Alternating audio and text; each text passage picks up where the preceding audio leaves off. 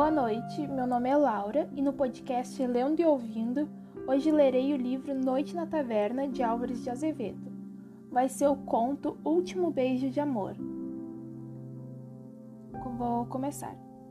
A noite ia alta, a orgia findara, os convivas dormiam repletos nas trevas. Uma luz raiou súbito pelas figas da porta. A porta abriu-se.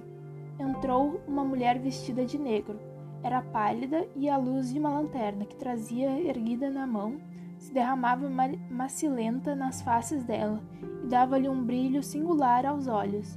Talvez que um dia fosse uma beleza típica, uma dessas imagens que fazem descorar de volúpia nos nossos sonhos, de mancebo, mas agora com sua tez lívida, seus olhos acesos, seus lábios roxos, suas mãos de mármore, e a roupagem escura e gotejante da chuva de sereis antes, o anjo perdido da loucura. A mulher curvou-se com a lanterna na mão, procurava uma por uma entre essas faces dormidas um rosto conhecido. Quando a luz bateu em Arnold, ajoelhou-se, quis dar-lhe um beijo, alongou os lábios, mas uma ideia a susteve. Ergueu-se, quando chegou a Johan que dormia, um riso embranqueceu-lhe os beiços. O olhar tornou-se-lhe sombrio. Abaixou-se junto dele, depôs a lâmpada no chão. O lume baço da lanterna, dando nas roupas dela, espalhava sombra sobre Johan. A fronte da mulher perdeu-e e sua mão passou na garganta dele. Um soluço rouco e sufocado ficou dali. A desconhecida levantou-se, tremia, e ao segurar na lanterna ressoou-lhe na mão um ferro. Era um punhal. Atirou-o no chão. Viu que tinha as mãos vermelhas. Enxugou-as nos longos cabelos de Johan. Voltou a Arnold. Sacudiu-o. Acorda e levante-te. Que me queres? Olha-me, não me conheces? Tu? E não é um sonho? És tu? Deixa que eu te aperte ainda. Cinco anos sem ver-te, cinco anos e como mudaste? Sim, já não sou bela como há cinco anos, é verdade meu loiro amante, e que a flor de beleza, como todas as flores, alentai-as ao orvalho da virgindade, ao vento da pureza, e serão belas. Revolvei-as no lodo, e como os frutos que caem, mergulham nas águas do mar, cobrem-se de um invólucro, invólucro impuro e salobro. Outrora era Geórgia, a virgem, mas hoje é Geórgia, a prostituta.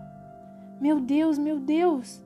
E o moço sumiu, a fronte nas mãos. Não me amaldiçoes, não.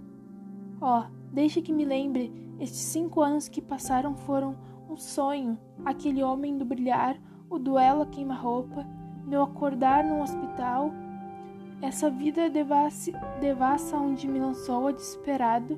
Isto é um sonho?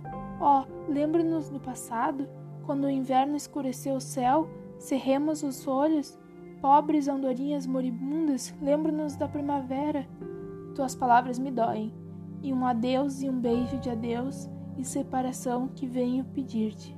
Na terra nosso leito seria impuro, e o mundo manchou nossos corpos, o amor do libertino e da prostituta.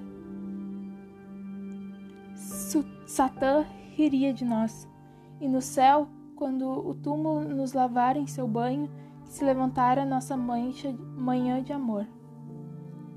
Ó, oh, ver-te e para deixar ainda uma vez, e não pensaste, Georgia, que me fora melhor ter morrido devorado pelos cães na rua deserta onde me levantaram cheio de sangue, que fora-te melhor assassinar-me no dormir do ébrio do que apontar-me a estrela errante da aventura e apagar-me a do céu?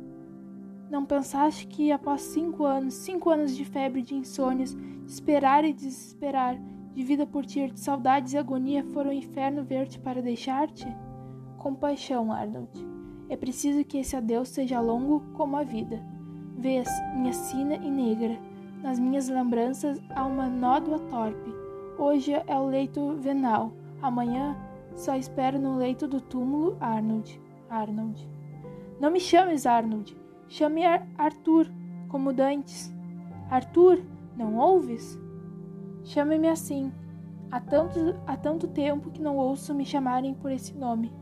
Eu era um louco, quis afogar meus pensamentos e vaguei pelas cidades e pelas montanhas, deixando em toda parte lágrimas, nas cavernas solitárias, nos campos silenciosos e nas mesas molhadas de vinho. Vem, Georgia, senta-te aqui, senta-te nos meus joelhos, bem conchegado no meu coração, tua cabeça no meu ombro. Vem, um beijo. Quero sentir ainda uma vez o perfume que respirava outrora nos teus lábios. Respiro e eu respiro eu e morra depois. Cinco anos, ó, tanto tempo a esperar-te, a desejar uma hora no teu seio.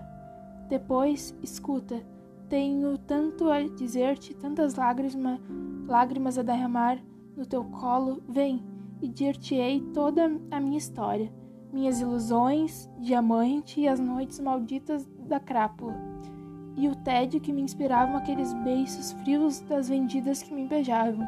Vem, contar-te-ei tudo isso.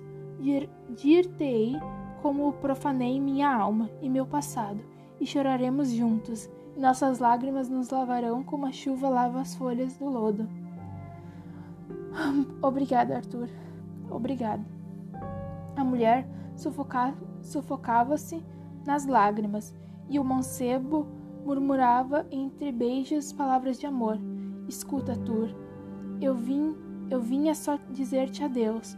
Da borba do meu túmulo e depois, contente, fecharia eu mesmo a porta dele. Arthur, eu vou morrer. Ambos choraram. Agora vê, continuou ela, acompanha-me. Vês aquele homem? Arnold tomou a lanterna. Johan, morto. Sangue de Deus, quem o matou? Georgia, ele é, era ele um infame. Foi ele quem deixou por morto um mancebo a quem esbofetearam numa casca de uma casa de jogo.